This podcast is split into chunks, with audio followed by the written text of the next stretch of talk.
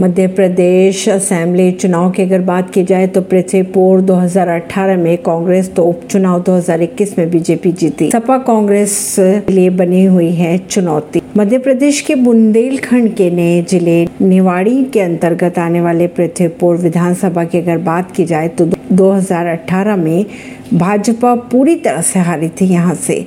सपा दूसरे नंबर पर रही थी। कांग्रेस विधायक ब्रिजेश प्रताप सिंह के निधन के बाद 2021 की अगर बात की जाए तो उपचुनाव में भाजपा जीत गई थी। भाजपा ने सपा के हारे प्रत्याशी को भाजपा ज्वाइन कराकर टिकट दिया था। वहीं अगर 2023 के चुनाव की बात की जाए तो भाजपा कांग्रेस के लिए समाजवादी पार्टी सबसे बड़ी चुनौती बनी हुई है। परवीन सिंह, नई दिल्ली से।